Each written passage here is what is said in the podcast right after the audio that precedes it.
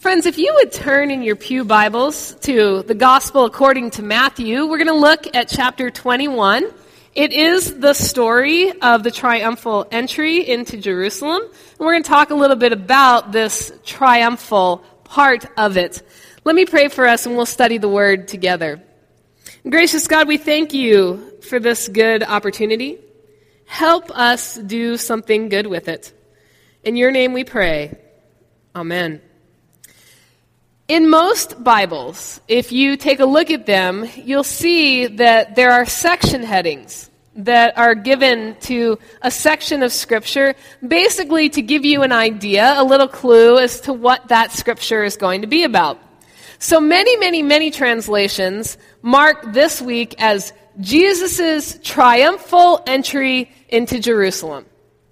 And that heading has always been there. It's never bothered me much until I really started thinking about the word triumphal. According to Webster's, triumphal means of or pertaining to, celebrating or commemorating a triumph or a victory. So, in some respects, the title makes sense. This is Jesus' march to victory. We know that now on this side of the story. But he hasn't obtained the victory yet. And all things considered, this is a pretty lame triumphal entry, at least in the way that we Americans understand triumphal entry. Earlier this morning, um, with the technology at the well, I was able to show this clip of Ferris Bueller's Day Off, which is a great film. It's a great film to watch during spring break, in fact. But Ferris Bueller decides that he is going to take over a huge parade, parade going through the streets of Chicago. And he's got thousands and thousands and thousands of people there. And all of a sudden, you hear this voice come through on the microphone. And there is Ferris up on a float, surrounded by all these people, singing singing loudly to all of them, and he's dancing and he's excited. And you can, you can see as they go past the grandstand of the parade, all of the honored guests, they have these sash on that say honored guests, just looking on in horror that he has commandeered this whole spectacular event. It is huge. There's marching bands and there's dance groups and kids and old folks and little tiny babies screaming and shouting and waving flags and there's confetti everywhere. That is a triumphal entry. When you really look at the story of Palm Sunday and you try to compare it to our understanding of triumphal entry, you know that there is a huge gap between the reality of what happened on that day and our understanding of what triumphal entry means. For starters, anyone who watches the news a couple weeks prior to the Macy's Day Parade knows that this truly spectacular event involves a ton of planning. It doesn't just happen. There's tons of choreography and hot air balloons and dancers and marching bands and movie stars and thousands upon thousands of people and tons and tons and tons of confetti. The Palm Sunday story.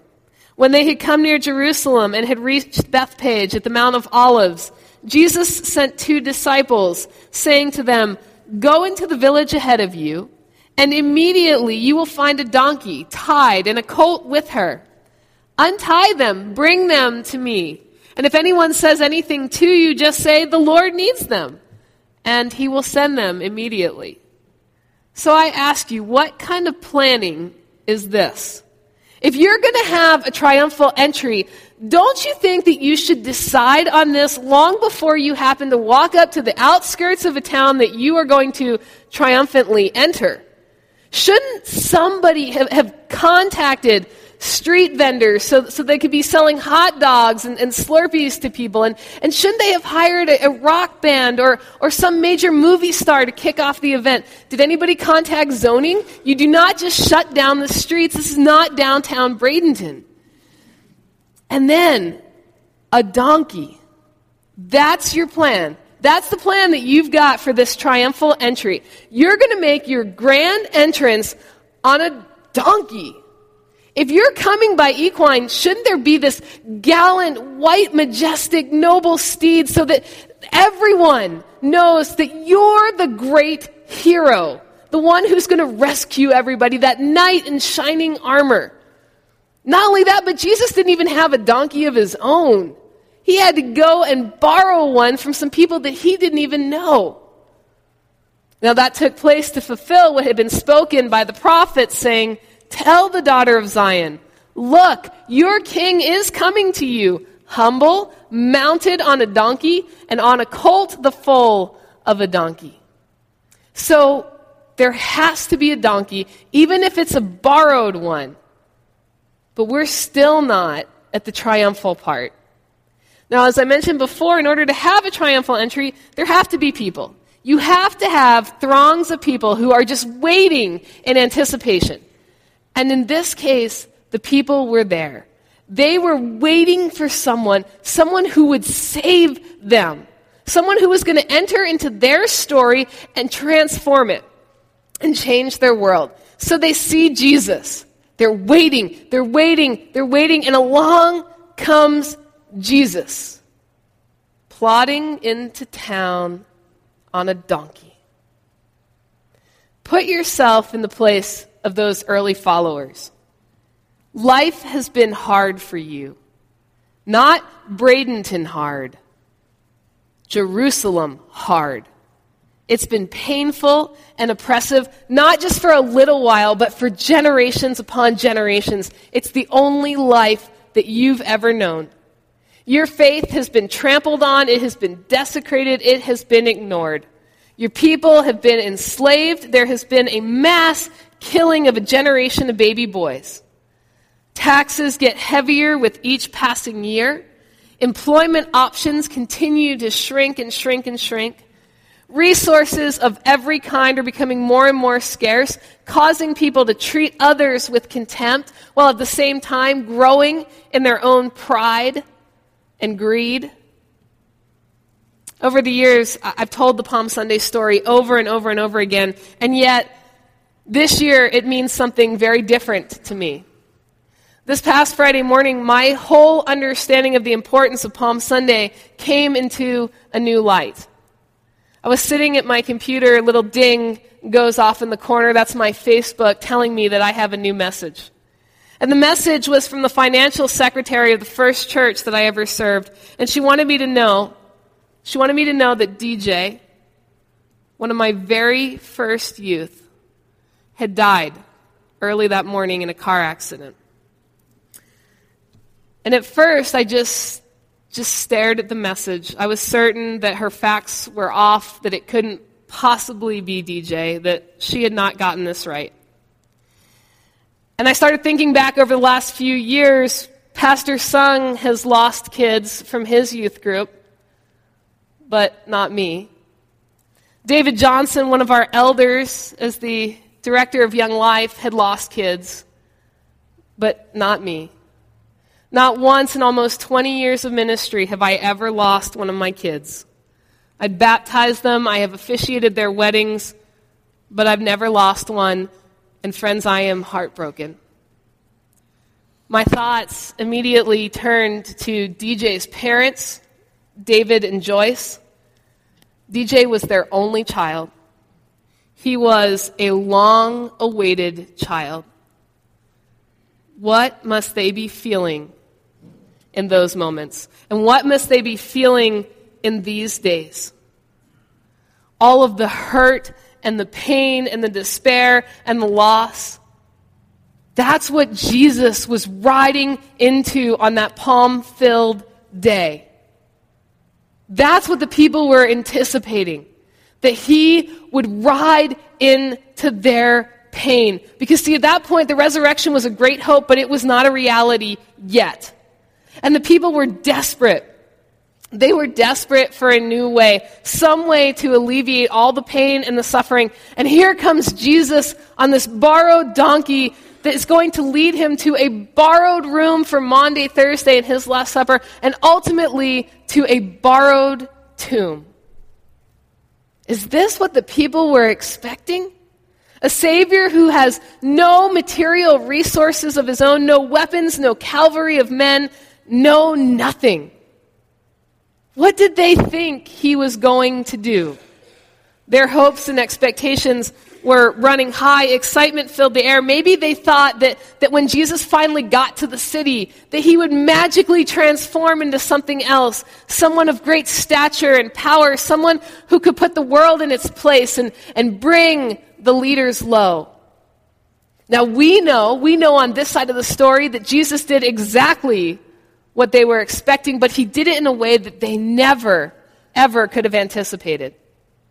It's always amazing to me how closely our perceptions of Christmas and Palm Sunday actually are. When Jesus was born into the world, it couldn't have been more opposite of what the people thought they were looking for. We always bash the poor innkeeper every year. Every year, that poor innkeeper for sticking the Savior of the world out in the manger to be born in a pile of hay and animals. But he didn't know. He had no way of knowing that this little baby would become the Savior of the world, that he would transform everything and turn everything that we thought that we knew about the world upside down. Those gathered by the side of the road on that Palm Sunday, waving their palms, didn't really know. They didn't really know what a pivotal moment they were living in, and that their world was going to change and that it was going to be so much better than they could ever imagine. DJ's parents, they're people of faith. But even knowing what they know and believing what they believe, a Palm Sunday that comes with such a humble and unassuming Savior is going to be hard for them to reconcile. The victory is not yet won. And based on the description that we have in Scripture of this whole event, it's not really looking so great. DJ's passing is, is so raw, it's so fresh that the image of Palm Sunday expresses all of the hope that we want to have, that we really, really want to have in the midst of our sin. But at the same time, Palm Sunday hints at the doubt that comes with the humility of Jesus riding in to save us on a lowly steed on a dusty road. But, friends, I want to tell you that there's a gift. There's a gift to be had in Palm Sunday, even if the triumphal entry is not the right word for it. Palm Sunday makes the Easter story even more compelling, even more extraordinary, because when you consider where Jesus came from, what he brought with him into that city, and how he opposed the way of violence and retribution at every turn, the fact that he still overcame death and sin is the sign of an extraordinary God and a tremendous Savior.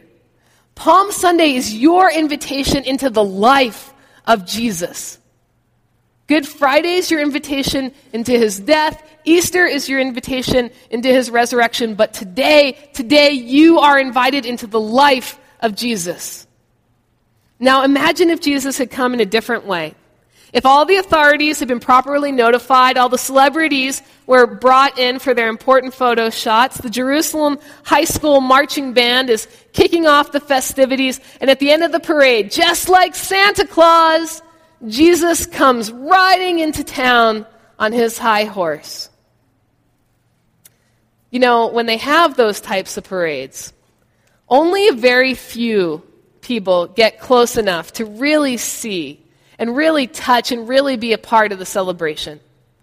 In fact, if you look closely, you'll notice that they construct all kinds of barriers so that common people can't really be involved as anything other than spectators. What a disconnect that kind of entry would have been for the people who loved Jesus. Jesus, who spent his entire life being accessible to people. Everyone from tax collectors to prostitutes to the rich and famous had equal access to Jesus.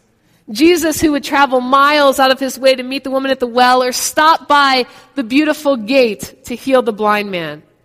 Jesus, who was visited by the shepherds, the lowest of the low, the ones whose testimony wouldn't even hold up in court, was in, they were invited to be there at Jesus' birth.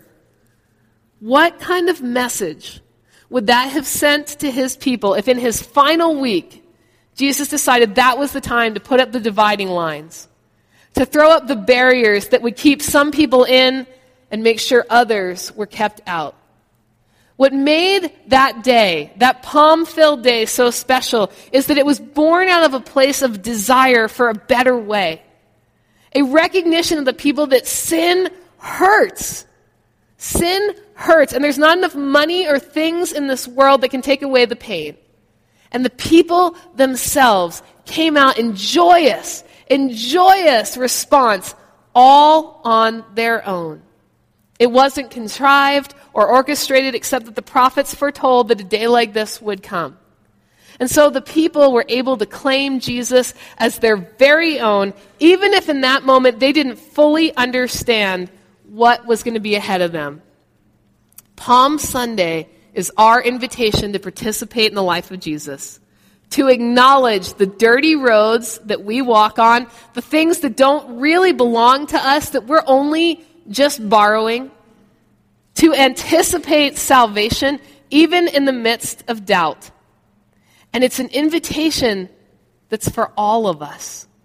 Every one of us. Nobody got excluded from the triumphal entry. Children stood by the road and, they, and no one stopped them from waving their palms in joy. The old man who had known nothing but a very hard life was welcome to be a part of the procession. The young woman who cheated on her husband could get close enough to Jesus to see the forgiveness in his eyes. The tax collector who didn't bother paying his own taxes was not shunned, but was welcome to be part of what was happening. And the town drunk who didn't even know what was going on around him could still sit by the side of the road and let grace wash over him. Palm Sunday is for everybody. The triumphal entry is not exactly how we would describe triumphant.